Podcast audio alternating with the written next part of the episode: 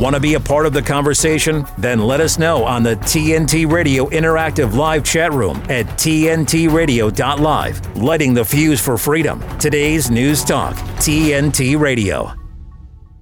This is the Dean Mackin Show on today's News Talk Radio, TNT. And g'day, everybody. I hope your uh, new year is uh, being very kind to you so far. Normally, it is at this point that I thank Chris Smith, but of course, he's still on holidays, but he will be back on Thursday here at TNT. So I know many of you looking forward to the return of Chris Smith, myself and Gemma included.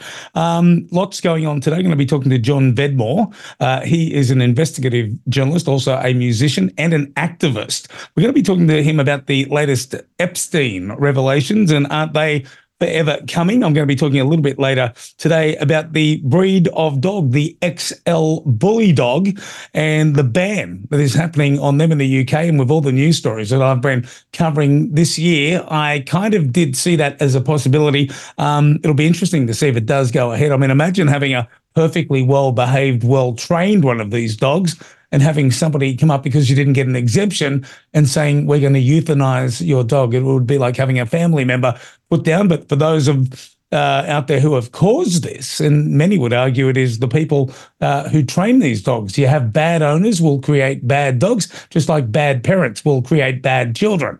And I would suggest there are probably some terrific XL bully dogs out there, some very well behaved ones, but we'll be talking a little bit about that later to Ben Soutar, he is the deputy chairman of uh, the uh, Dagenham and Rainham Conservative Association, which runs localised campaigns in two London boroughs and stands up for residents. Many residents wouldn't be too happy about that one. Might imagine the other person I'll be talking to is Kevin Murray, who is the founder of United Press and a professional photographer. I've uh, read some articles he's done on Substack. One of them is called Portraits of the Resistance and he did a terrific article on Katie Hopkins, an absolutely terrific article. I'll be talking about that and other articles that he's written uh, in the second half of this program. But um, I didn't even need to ask. I didn't even need to read about him to figure out he was a professional photographer and probably a professional author because a more well written piece you will not find so descript and everything was just absolutely perfect. So I'm very much looking forward to uh, talking to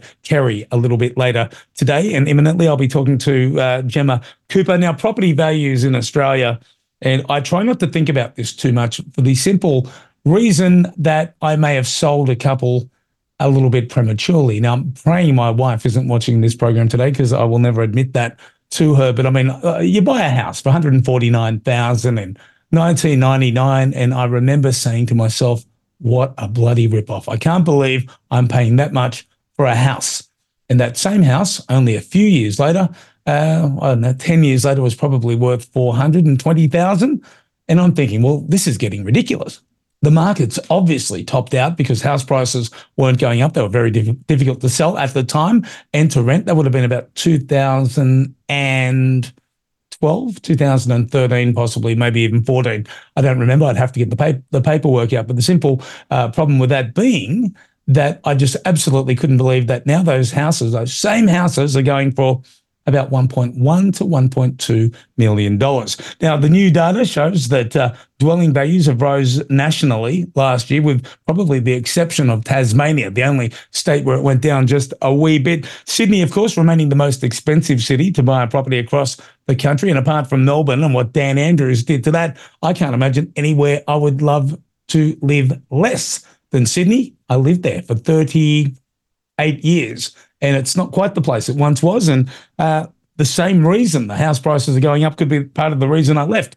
And the simple fact is, it was getting overcrowded. Mass migration is at levels that we've never seen before. Half a million people in uh, recent times, as, as, opposed to the regular 200,000, which I, I, think many of you would agree is still far too many. Uh, our population, relatively small, coming up to 27 million. I'm going to keep updating that number. It was for a while 26, but fast approaching 27. House prices soaring. And again, it is a Ponzi scheme. Now, you could argue that uh, demand is what pushes prices up. But how do you push prices up above the level of affordability? That was the logic that I applied. Obviously, that logic has had a short term fail, but I would imagine in the long term, it will be very, very evident that that is the case, especially with interest rates going from historic lows here in Australia to uh, currently most people paying between five and a half to up to 8% on their mortgage. So again, an average house price, you know, a backyard you couldn't swing a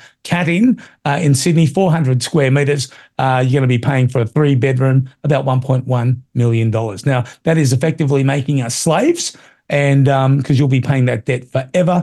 The old 25 to 30 year old mortgage, you know, one that runs over that period of time, I would imagine they'll be stretching those to 50, you know, and good God forbid that you'll be 75 by the time you finish paying it.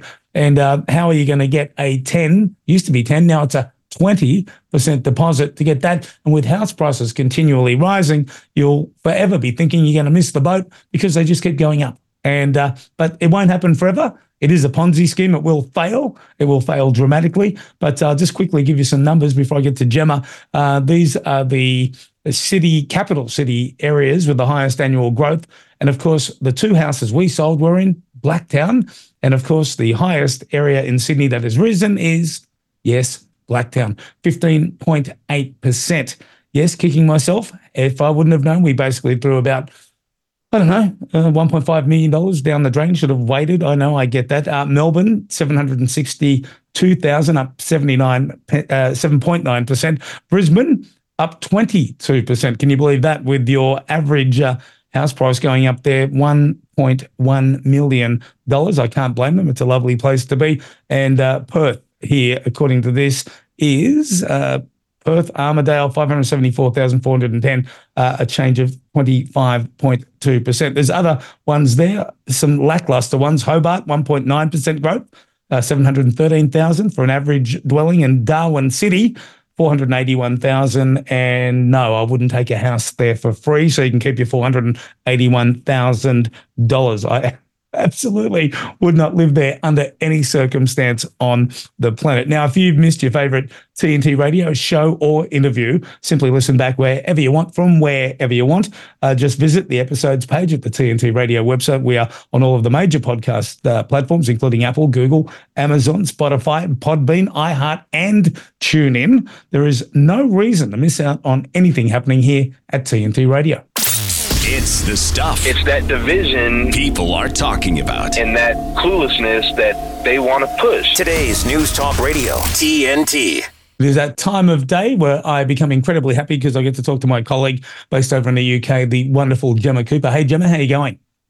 Hi, Dean. Yeah, good. All good. Yeah, with 2024 has got off to a very rapid start, hasn't it? I mean, lots of stuff happening. I've got the earthquake in Japan. I mean, talk about getting it off to, you know, a drama filled new year. Um, and the death toll now, we're looking at 30, aren't we, uh, uh, over the last 24 hours since that earthquake happened. So, yeah, our thoughts pe- with people in Japan, although they are geared up for it in that country, aren't they? They are geared up yeah. for earthquakes and geological things being on the rim of fire and everything. Yeah, I, I, stayed up for about an hour and a half watching some of those live videos. Not the ones that the media put up there, but the ones that people were uploading privately with their cell phones and whatever. Uh, a very scary situation to be in, especially those in coastal regions. And I'm guessing, you know, with what happened with the uh, nuclear reactor at Fukushima, people would uh, be even more worried about, you know, some potential after effects and aftershocks possibly. But uh, the death toll, despite what I saw, uh, always horrific, even if it was just the 130, um, is what I would like to think is a uh, a much nicer number than that could have been, but uh, obviously the ideal number being zero, but a very horrific situation to be in, Gemma. Yeah, absolutely. I mean, it broke yesterday while I was on air, just after I came off air with you. It was uh, later on when I was on with Open Line with Rick and Natalie and then Lock and Loaded. That's when it was really gathering a pace. And just like you, I was looking at social media because that's really where the first images yeah. of any news now seem to come out. Although you do have to be discerning because what I saw on Twitter, X, whatever you want to call it, is people were push- putting up images of the 2011 tsunami in Japan, which was which was nine on the Richter scale, so it was worse, um, and and claiming that it was to you know on the day and of course it wasn't. So you've got to be really careful when you come to discerning your facts on social media. You do need to be a little bit careful i think. Yeah, you certainly do. Uh, people will do anything just to get those hits, and especially those with the ad revenue associated with their accounts, they will uh, take that low blow every single time, but certainly not somewhere that you would want to be. Not a country that, despite the fact that there are lots of things I love about Japan and would love to live there, um, I, I think their immigration policy is absolutely terrific. I think it is wonderful for their culture. It is a truly unique culture, one that I'd love to see preserved forever and all time. And it's a great place to, to visit. I've had plenty of friends that have been there. Have you ever been there, Gemma? I intend to go one day. In fact, uh, my son is begging me to take him. Uh, I'm like you. I've got a, a, very good friend actually who's been there, I think, four or five times now. And he's planning to go again in uh, March this year for a whole month. Um, and he always comes back raving about the, the virtues of the country. And it, it does look like a very attractive proposition. There are elements of the country that aren't so great. I don't think it's great for women just yet. I think they're a little bit behind the beat when it comes to kind of equality. But that notwithstanding, um, it does look like an amazing country, amazing culture, amazing food, and like you say, they've managed to preserve a lot of their heritage going way, way, way, way back. Yeah, and beautiful, beautiful country. However, that's not really why I've come on to talk about. You know, let's all go on holiday to Japan together this morning. Um, it's a story that um, I really was shocked to see these headlines headlines um, in some of the UK press today. And I've brought this to the table because I know, because we chatted about Christmas, I know that you bought your son one of these things. And this is a very, very, very shocking headline. And I will warn people in advance. But it's in the first case of its kind. Police here in the UK have announced this morning that they are probing the rape of a child in the metaverse in online and virtual reality. Um, it's believed to be the first case of its kind where officers are actually looking at, you know, can they bring criminal proceedings? The actual details of the case itself are being kept secret to protect uh, the identity of the of the child involved. But a girl under the age of 16 uh, with, with the same psychological uh, physio- psychological and emotional impacts of a rape as a physical one. Um, she was wearing a headset and was gang raped by a, a, lot of virtual strangers in an online chat, well, meeting room. I'm not diverse at all, um, but kids are. According to the NSPCC, which is a big national child protection charity here in the UK, 15% of children aged between 5 and 10 have used one of these devices already, and 6% of those use it every. Uh, police officers are calling for legislation um, to tackle a wave of offending in the virtual sphere. Uh, and they say that officers must involve investigation tactics to stop people exploiting kids in the virtual universe. Um, others are saying, well, hang on a minute, is this a good use of police t- uh, time to be investigating crimes like this, virtual rapes, when there are real rapes and backlogs of rape cases, which are incredibly difficult to prove in a UK court of law. You know, the burden of proof is pretty much always on the victim. Um, and should even attacks in the virtual metaverse even be prosecuted? Should you take that all the way to a criminal prosecution? Uh, the National Police, Police Council Child Protection lead today in the UK is saying the metaverse is creating a gateway for predators to commit horrific crimes against children, uh, and we must do something to change this. Uh, the number of sex attacks reported on something called Horizon Worlds, which is free online virtual reality room provided by Metaverse, are on the rise. I don't know if that's just with children or whether that's sex attacks generally across the board. You know, virtual men, virtual women. Um, but this is this is a headline that you think, well, this is the thing that pe- people who are kind of generally in our sphere that are kind of switched on, um, definitely over the last few years, and can see the way the world is going. This transhuman agenda, this merging the human with the digital arena, kids living in a virtual reality space, you know, digital fantasy world, create your own reality. This is the dark side of it. But of course, you know, the question, do, it does beg a question Is there a crime if it's a virtual arena? If there's no physical impact, if it's not in, it, it has, has it happened if it's virtual? Uh, it, I'm just throwing out for debate. It's one that I can't get my head around, but it's happened. The police are in the first case of its kind. The police are being told we're going to have to investigate. We need new legislation, and should we be beginning criminal proceedings against something that's happened in a virtual headset?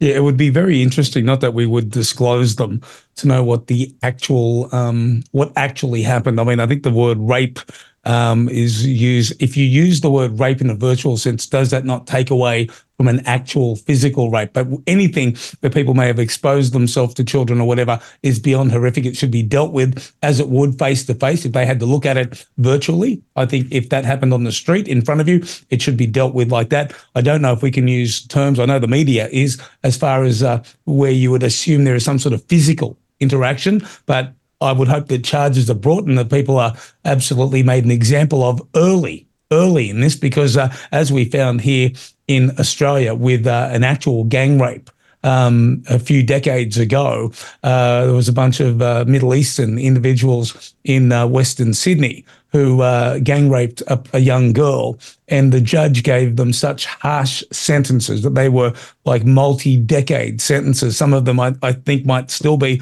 or perhaps the last of them only just got out some 30 years later. And as a result, there were very few that um, happened again as a result of that. So I, I, would like to think that a precedent will be set and that these offenders will be taken care of appropriately and horrifically from their perspective um, so that this doesn't happen again. But yeah, one thing, yeah, you're right. I did buy my son the MetaQuest 3 uh, headset. He plays games. He only plays games with his friends. And absolutely, when I mentioned it to him, because I didn't like that Zuckerberg probably got some money out of me for one of his gadgets. And uh, I had a bit of a chat with my son about the metaverse. And he laughed at me and said, Dad, why would the hell would I ever go on there? So, um, yeah, but I mean, that's, I hope he doesn't. I can't imagine that he would. But uh, I would suggest that parents should have a window uh, where they can view exactly what their kids are viewing as a parental option. And that's terrific. You could then bring that up on your phone, see exactly what they're seeing in real time. And I think that would solve a lot of these problems.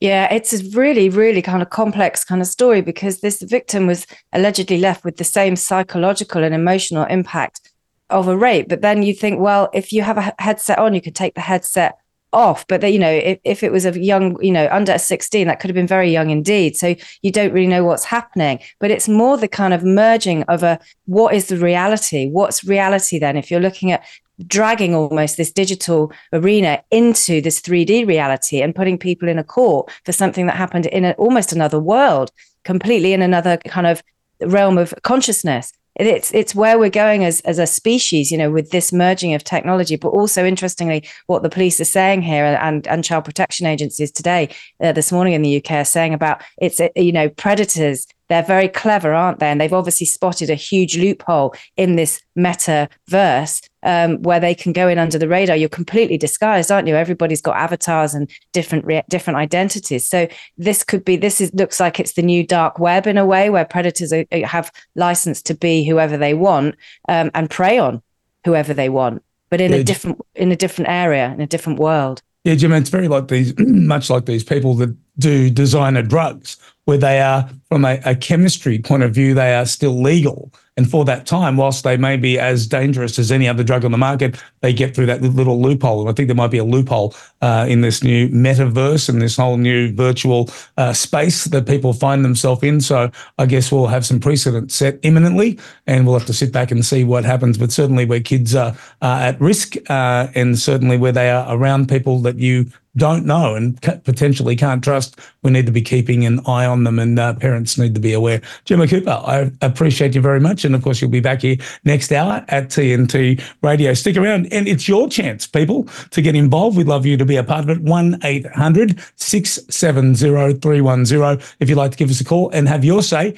here at TNT Radio, we'll be back with that after this. TNT Radio's Joe Hoft. Just a terrible situation there, and Biden was behind it, pushing these arms, pushing billions of dollars over there. We don't know where that money went. I'll bet you money. I'll bet you a huge percent uh, went. I bet you more than fifty percent didn't go to the uh, to the people or to the war. Uh, it went to people's pockets, kind of like what we have in in uh, Palestine uh, with the U.S. since since well under Biden, uh, Trump shut this down, thank God. But under Biden, Obama, they started sending billions over to uh, that part of the world. These people are, have been after Israel forever and, and uh, supported by Iran, and billions of dollars going their way, and uh, to help them, uh, you know, basically uh, create chaos in the Middle East, terrorism, and and we saw what happened earlier this year, about a month ago, uh, the two attack in Israel and the death and destruction, rape and kidnapping. More than 240 people kidnapped. Joe Hoft on today's News Talk Radio, TNT. JDRF's vision is to create a world without type 1 diabetes. The type 1 diabetes community is at the heart of everything JDRF does. We were founded by the type 1 diabetes community. In the main, we are governed by the type 1 diabetes community, we're energised by the type 1 community, and we're accountable to the type 1 diabetes community. It's on their behalf that we exist, and it's on their behalf that we must succeed. JDRF exists to rid the world of type 1 diabetes. It's easy to say, but it's hard to do. So for us, that means rallying all the resources and all the people and all the organisations required to make that a reality as quickly as possible. The world's best researchers, exciting innovative companies, and the passion of the type 1 diabetes community, then delivered through the health system so lives get better every day, day after day, until the day we find a cure. To everybody in the type 1 diabetes community, no matter your age or stage with the disease, whether you were diagnosed recently or a long time ago, we need you to know that we are here working on your behalf to deliver a world without type 1 diabetes as quickly as we can. Thank you to everybody who's supported JDRF in so many ways. You are making our vision of a world without type 1 diabetes possible. If you're still wearing a cloth or surgical mask around in public, you're guilty of spreading COVID misinformation. It really is that simple. Today's News Talk Radio, TNT. And welcome back to the program. Ask and they shall come. In fact, I've got two two callers, and they're both two of the more popular, uh, well-known talkback callers in the whole of New South Wales, Australia. The first of which is Siv from Sydney. Hey, Siv. Well, I don't know about that. I think people actually switch off when when I'm here. I think I. I, I oh, I, I don't believe again. that is the case. he's on again. Quick, switch it off. You put the gardening on or something. No, it's, it's all good. It's all a bit of fun. Um, look, just on the subject of uh, immigration, and it was apropos something you said a bit earlier. I'm wondering if a major party, I don't think they dare do it, but if they were to say vote us in and we will actually put this to the people. Shock horror. Actually ask the people in a referendum or plebiscite. Shock horror. Uh, do we want any more immigration, at least for the next period of time, or should we have some sort of a cap, just so we can catch up? Because if you're adding people into already crowded capital cities, and you're, you know, you haven't really figured out where you're going to put everybody and where the infrastructure is going to go, and add to all that, apparently all those supply issues and all the rest of it that's going on at the moment. If you're owning people and you haven't got anywhere for them to, to actually go and live and all the rest of it, and you can't accommodate your own citizens, aren't you, uh, I don't know, aren't you sort of contributing to a lot of the monetary issues that are going on as well? Siv, I, I would agree. And those people who are voting for the duopoly, both of which, whether you're Liberal or Labor here in this country, mate, they're both on board with mass immigration. It is the biggest thing. And if we get it wrong, it will be irrevocable. And for our kids, for our grandkids, as a result, it is the one thing you would think would make everybody vote conservatively just so we could have a bit of a pause and have a bit of a think about it. I, but I, I, don't think neither. I mean, that goes to a bit of where I was going. I don't think either side would be game enough to actually put that to a vote. I mean, we put that same-sex marriage thing to a vote. We put that voice referendum thing. We we had that as a vote. So why wouldn't a major party? I mean, that's pretty much a lot of what these politicians, not all of them, I can't say all of them, but a lot of them are they're interested in getting in there. Well, if you want to get in there, you do the most obvious thing, don't you? I think anyway. But then that's why I'm not in politics because I do the most obvious thing. Good to talk to you, Dean.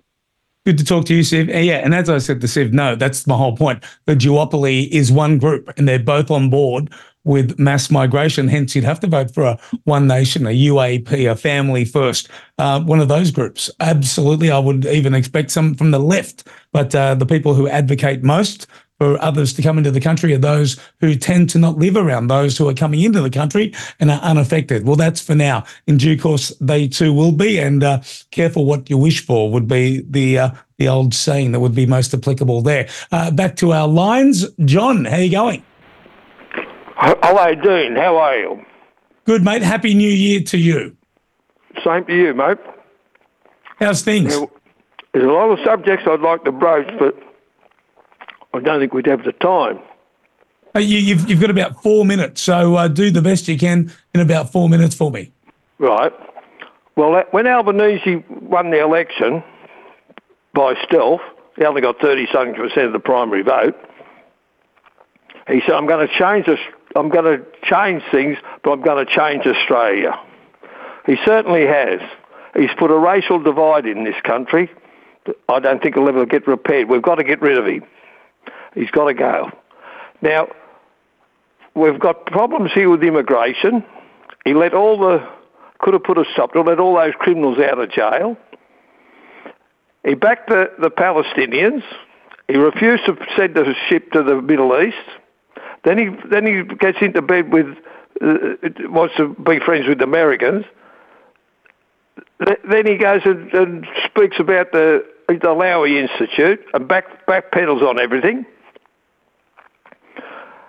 Now we've got uh, this naturalisation of, of, of people once it used to be done in the council in a private situation after a council meeting or a special council meeting. Now they've got it doing it on Australia Day. Now there's a few, uh, 80 odd councils are not going to abide by it. They're going to make their own arrangements. If we had a vote on it, I reckon that 80, 60% of the intelligent people in Australia that refuse the referendum, and that's what they can't accept, he got beat. It was just demoralised, destroyed, and they can't accept it. So they try every other communistic stealth uh, movement by stealth to try and get it through. Now, we've got naturalised Muslims and we've got naturalised Jews in this country. And they st- and he went to the mosque, and the bloke stands up in the mosque saying, "We're going to kill a thousand people. We've got to kill people. We're going to kill the Jews, gas the Jews." So there's naturalised people are supposed to have an allegiance to this country, and that means an allegiance to our constitution, and that, and that in our constitution is treason. You can either be jailed or deported, have your have your have, have your citizenship revoked. We're going to kill the Jews.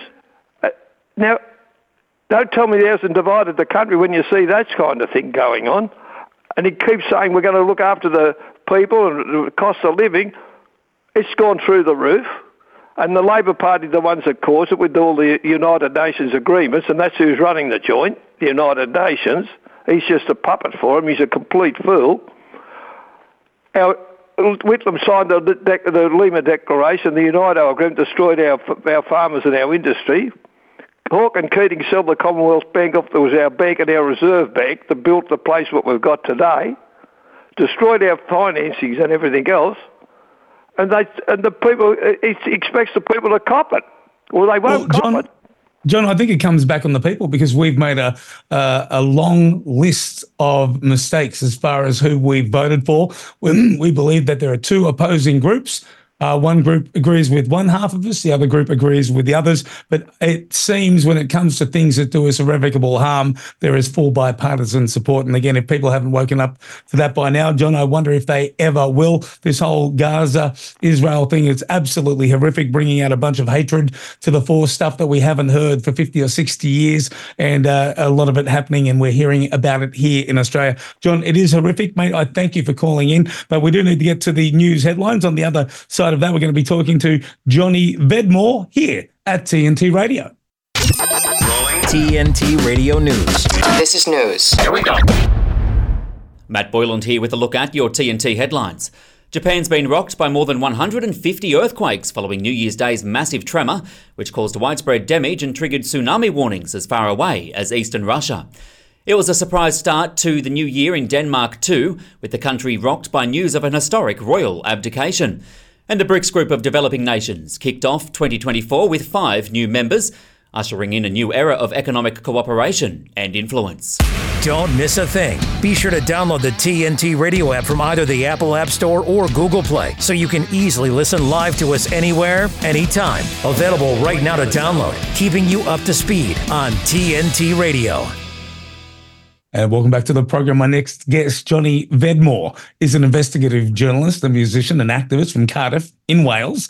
He's the founder of newspaste.com and has written a series of uh, uh, about inve- investigative stuff yeah, about infamous figures such as Jeffrey Epstein, Klaus Schwab, two names that will make the hair on the back of your neck stand up. And we've got him on the program to chat about them, including the latest revelations about Epstein himself. G'day, Johnny. How are you going? Oh, I'm doing well. Thank you for having me on, Dean. Nice hello from uh, old South Wales. Mate, quite, it must be a great place to be. My dad's from Scotland. I keep saying I've got to get over to that part of the world and visit, you know, mm-hmm. connect with my roots, and I, I shall one day. In the meantime, I'll listen to a Tom Jones song at the end at the end of today just to round out and make it an all round nice day. Mate, I love your work. I love what you do, uh, keeping these people, you know, sort of uh, keeping us up to date on those around people such as Jeffrey Epstein. Mate, the latest revelations. Mm-hmm. Reveal them for us. Well, it's hard to say what's going to be revealed because they're going to show us what I think it's 117 names that are going to be redacted from the papers, uh, unredacted, um, and, and, most of them, by the sounds of it, what they're they're pushing out at the moment, they the name they've put out is Bill Clinton, and everybody knows Bill Clinton was uh, a, a, part of Epstein's clan. You know, he liked to hang around with them. Uh, he went to uh, a, a, tour of Asia and Africa in uh, 2002 with Jeffrey Epstein. Now, the other names are all being suggested, put out, and everybody wants big new names, but I don't think we're going to get any of those. I think we're going to get people who have been, um, uh, who were already on the flight manifest, probably around the same time as well, uh, the the early 2000s, um, and between about 2000 and 2004. So we're likely to see people like Casey Wasserman, who was on uh, the African Odyssey with Clinton and Epstein. Well, likely um, his far, uh, gra- grandfather was Lew Wasserman, who was a, a big shot in Hollywood back in the day. Um, and Ron Burkle's likely to be over there, but these aren't names that people are going to know. We might see uh, a couple of big names mentioned. Of course, Donald Trump may be mentioned, and uh, the internet is a buzz with talk of whether or not Trump is going to be the guy who's who's uh, another one who's outed, but he's already been outed. And I think there's a chance we may see um, Robert F. Kennedy Jr. be mentioned on there, who uh, took a couple of flights um, and was around his Palm Beach home quite a lot.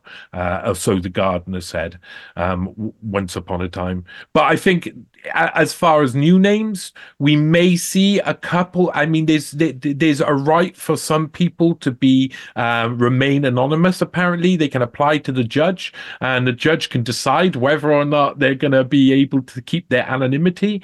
Um, there's only a couple of people who I can think who, who will be like that. Is is one who's um, she's pretty litigious in five countries in the UK, uh, Nicole Junkermann, but she's on the flight manifest. Everybody knows her name now. You know, she's been she's been outed. Um, so so there's a lot of that. We're all we're waiting for the same names to repeat, and a lot of that 170 are going to be people we know. They'll throw us a few bones. They love to throw bones. this is what this is all about. Sensationalism, isn't it?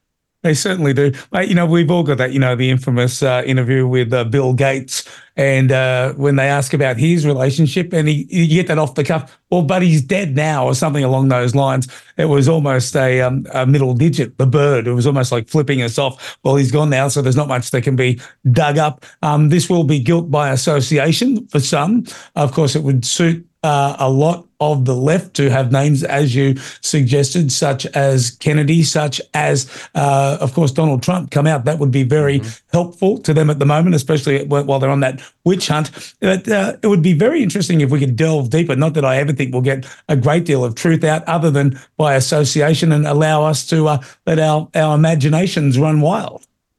Yeah, yeah, and uh, you have to understand the left. Is, uh, I think there will be a fair few lefties. Uh, Chuck Schumer's likely to be named.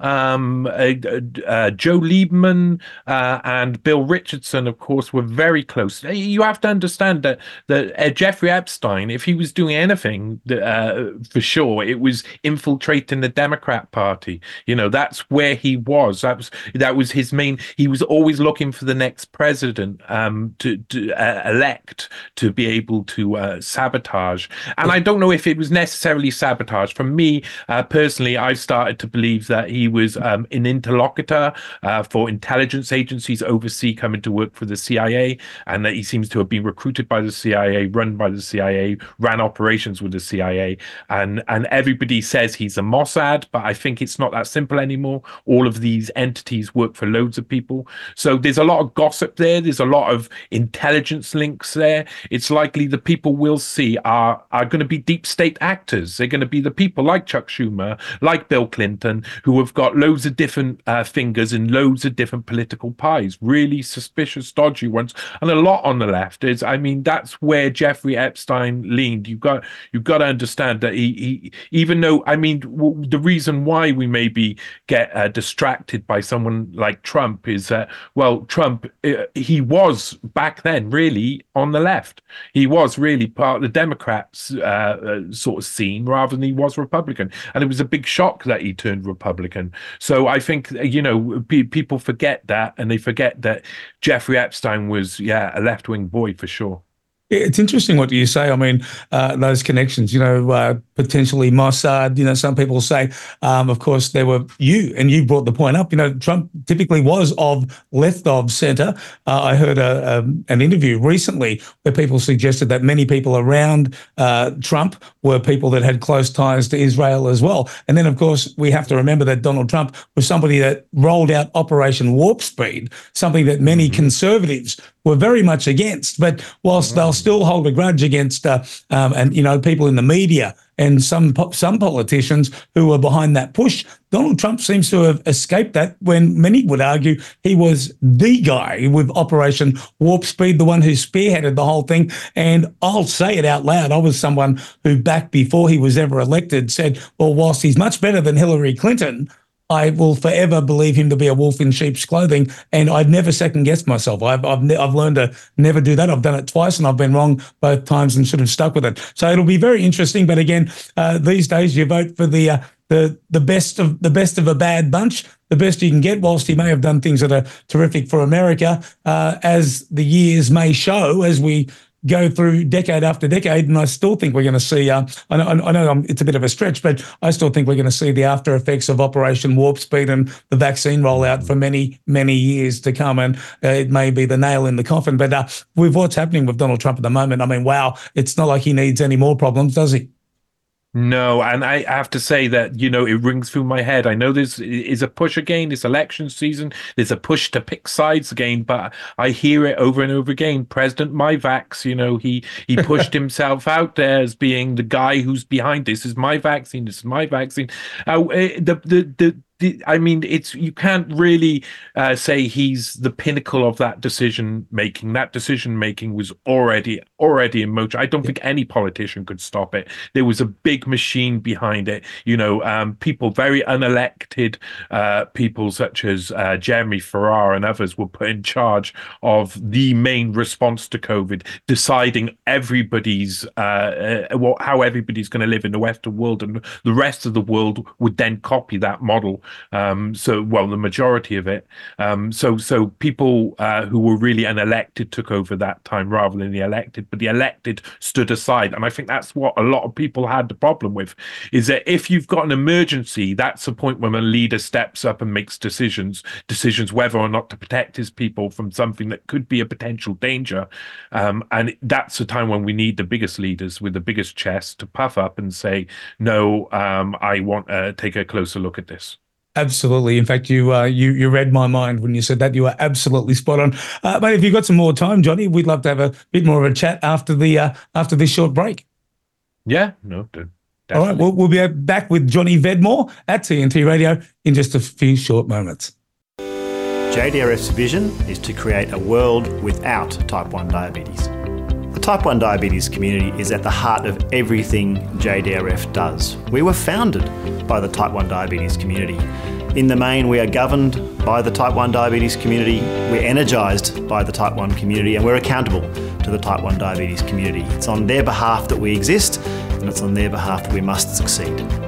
JDRF exists to rid the world of type 1 diabetes. It's easy to say, but it's hard to do. So for us, that means rallying all the resources and all the people and all the organisations required to make that a reality as quickly as possible. The world's best researchers, exciting innovative companies and the passion of the type 1 diabetes community, then delivered through the health system so lives get better every day, day after day, until the day we find a cure. To everybody in the type 1 diabetes community, no matter your age or stage with the disease, whether you were diagnosed recently or a long time ago, we need you to know that we are here working on your behalf to deliver a world without type 1 diabetes as quickly as we can. Thank you to everybody who's supported JDRF in so many ways. You are making our vision of a world without type 1 diabetes possible.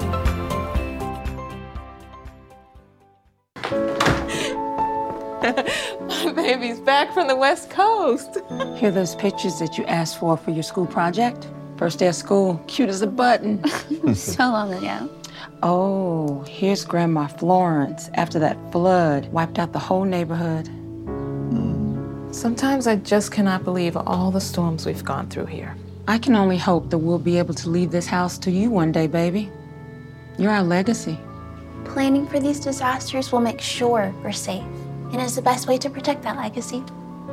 Ah, those beans smell heavenly. Mm-hmm. Give Mom a little credit. You know what?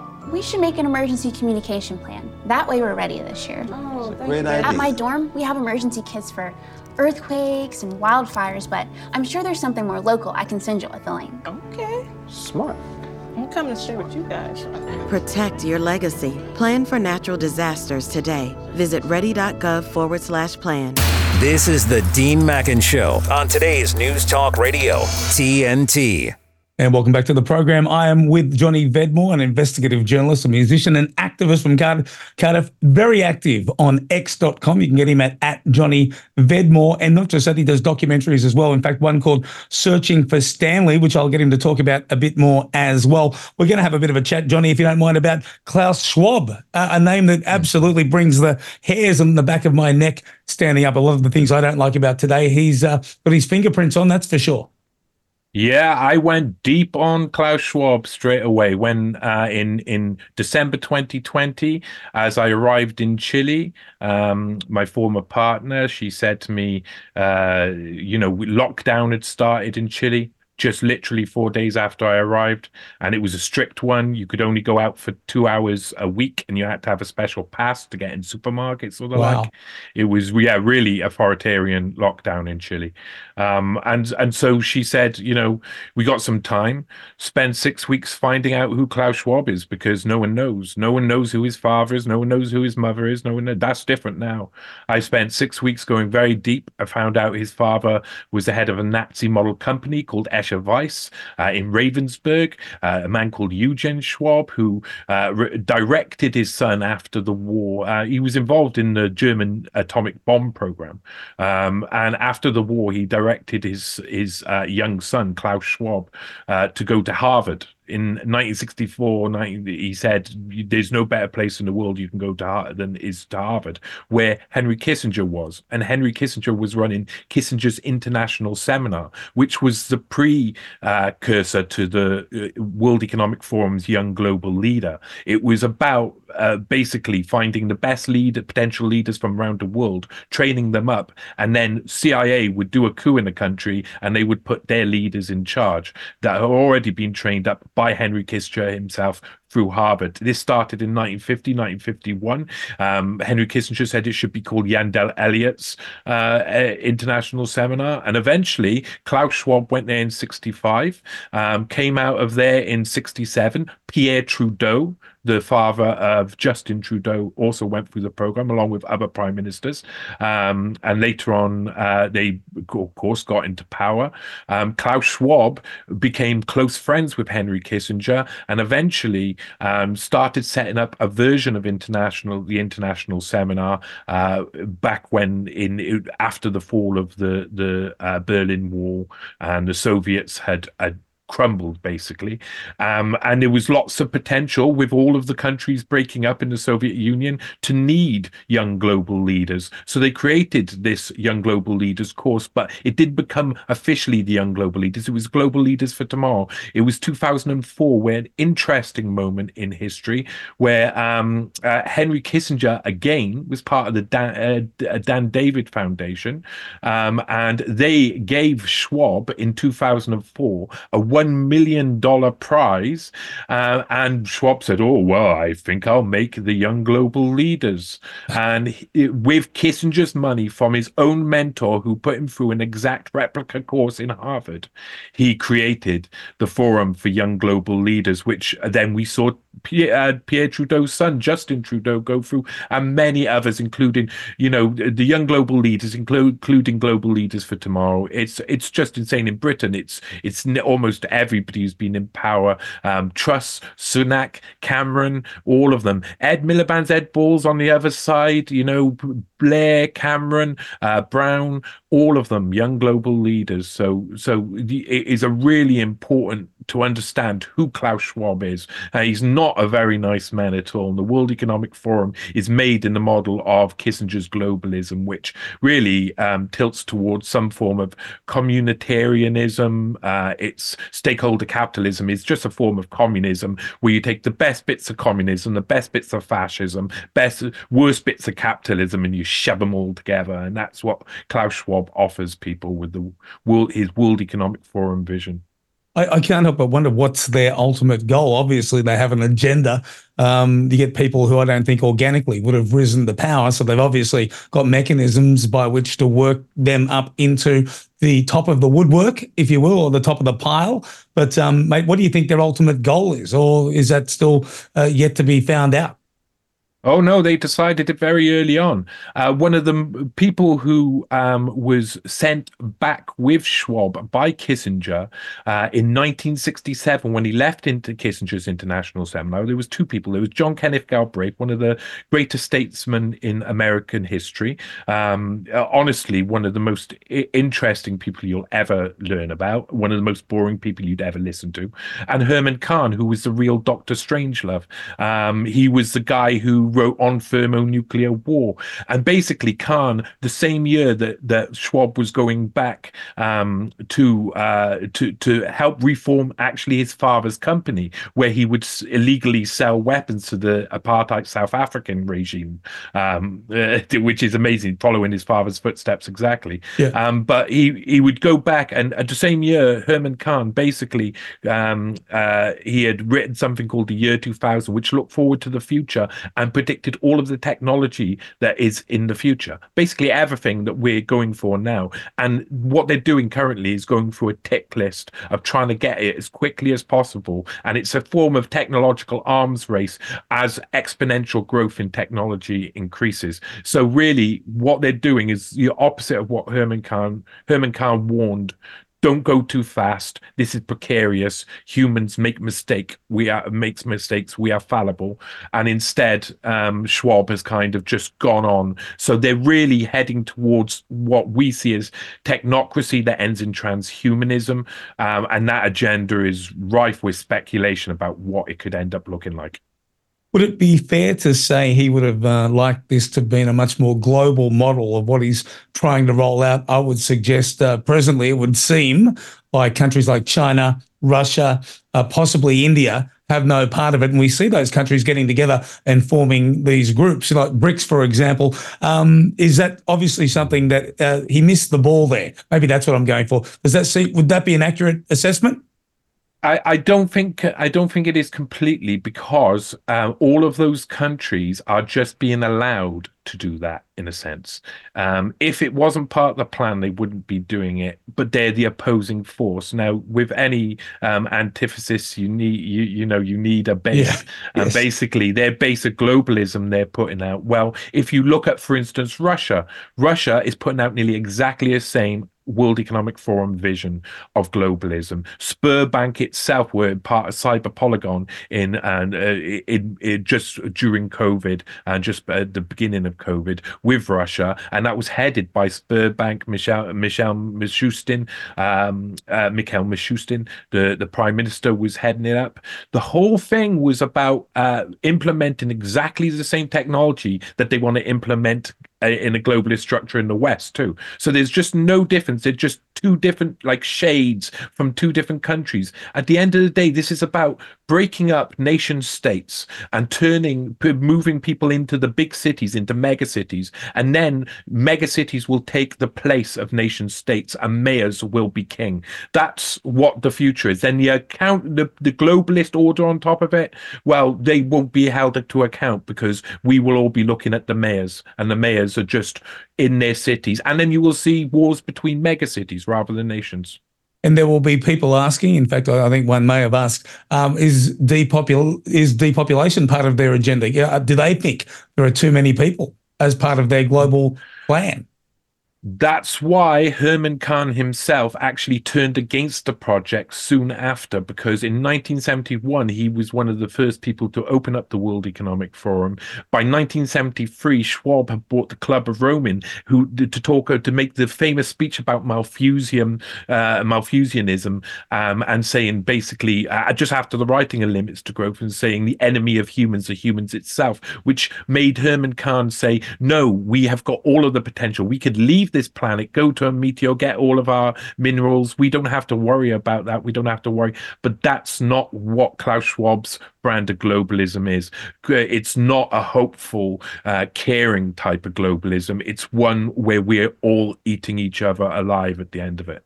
Yeah, I had to ask because you know intuition, I think, is everything. And whenever you hear that man speak, you just sense. Uh, some people would say pure evil. Maybe I go too far, no, but certainly no. um, some would argue evil is a matter of perspective. And uh, but certainly he's out to uh, look after his group and uh, possibly not anyone else. Mate, I love that you've done other things as well. Tell me about this documentary that you've done, searching for Stanley.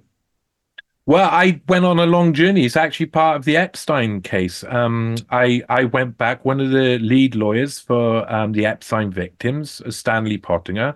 It I turned out uh, it, he's not who he says he is, and I went back in history and discovered he was part of nearly every big event in history. He was the man who signed off the Water uh, Watergate, who signed off the Martin Luther King assassination, who signed off the investigation into Kent State, signed off who go, uh, was involved in Wounded Knee, ran guns with Jeffrey Epstein through Iran Contra um, and and other things. It's an amazing story. So I've made a documentary where I basically I split up each one of those subjects and I give people context. Um, so the first six episodes are out now. Searching for Stanley, you'll find them on YouTube. They're free to watch. They're on uh, Rokfin and Rumble. Um, each one is lively. I'm a musician, so there's lots of music in it. It's all original, all done by me. I can promise you it's indistinguishable from something you'd see on Netflix mostly, apart from my voice. And uh, and um you'll enjoy it. It's a it's a ride. You you it give it, it'll be good for people who are conspiratorial minded and people who aren't conspiratorial minded. People will both find some. Uh, you know, both people will find something to take from it. It, it's amazing. You know, whenever you even hear a phrase like that, um, uh, and the word conspiracy in, in any way, shape, or form, uh, people it's it's been spun with that negative connotation um, all the time. You know that we're looking for for uh, connections that don't exist, but almost every time, for all the people that I know, and most of them are intuitive and switched on, those uh, those conspiracies are very very real. As you tie all those stories together, as you tie all of those people together, you see just how practical and how possible it is for them to take over the world on such a, a scale. And I'd I'd love to think it wasn't the case, but the more I listen to you, the more I'm starting to think that I was right about them the whole time. Yeah, well, what can you do? Bad humans do bad things and they keep doing them over and over again. We just got to keep fighting against it and hope we get some sort of like give eventually, you know? Well, I mean, at the end of the day, let's face it, we we have the numbers. Uh, how do you see it working out for humanity? And I guess the flip side of that question is what do we do to combat everything that they're trying to do to us? well we got to stop watching things as they unfold we got to stop uh, just just saying oh in four years time they're going to introduce this and then in four years time they've introduced that we need to find other ways to do things and we need to believe in them we need to get uh, a, a strength um, uh, we need to find a way to, to to open people's eyes to how PR psychology works, um, so they can stop being tricked. Because that's part of the the the big big part of it. You know, there's a lot of tricks going in. There's a lot of nudging, psychological nudge units and stuff being put into governments to make you choose a certain way. We've got to get people out of that frame of mind. We've uh, you know we've got to get people saying I can create a future that's much more positive by doing this, and then whatever they think, going and doing it, and not just saying it. You know, there's a possibility that we can change it all, but that takes us doing something and stop being aghast uh, you know standing there in shock as they they destroy our societies destroy our cultures destroy the people who we love you know. This is something that they're doing right now. At some point it will stop when we say stop but we just got to say stop True. And everything you said this rings entirely true. But I couldn't help but think back to, and whilst I am Catholic, I'm certainly not religious. I, I barely go to church unless there's a wedding on or a baptism or something like that. But um, I can see why there's such a strong push against Christianity, for example, because it was all about us having a large group coming together and exchanging ideas, agreeing on a on a context or a perspective, and and possibly even a solution and moving forward. So again, it makes perfect sense that religion was one of those things that they came down on the hardest because it was one way to stop us from exchanging ideas, and they can ban social media, they can go and bring misinformation and disinformation rules, but they certainly couldn't stop us from having a chat face to face on a Sunday or a Saturday afternoon. And it all starts to make sense the more and more that I talk to you, Johnny Vedmore. Mate, I appreciate you coming on the program more than you might imagine. I'd love for you to do it again. Uh, I've learned personally a hell of a lot from you this afternoon. In fact, I'm going to play back this interview just so I can take a bunch more of it in and commit it to memory. I think you're terrific. And I would employ everybody get on x.com, search him out, Johnny Vedmore. And of course, you can get onto the website news, N-E-W NWS Paste, P A S T E, newspaste.com, and you'll find him on there as well. Johnny Vedmore, thank you for your time here at TNT today. Thank you, Dean. Thank you. Thank you. And thank you to our producers who get us absolutely top notch guests such as Johnny himself. We got more coming up after the break, and all you have to do is stick around. And if you're not yet watching TNT and are only listening, I implore you to get on the website. You can get onto our TNT radio live stream on YouTube, uh, YouTube and on Twitter and Rumble and other places. And I would implore you to do that. It's pretty darned easy. Make it a habit. And of course, uh, the news headlines coming up now, back after this.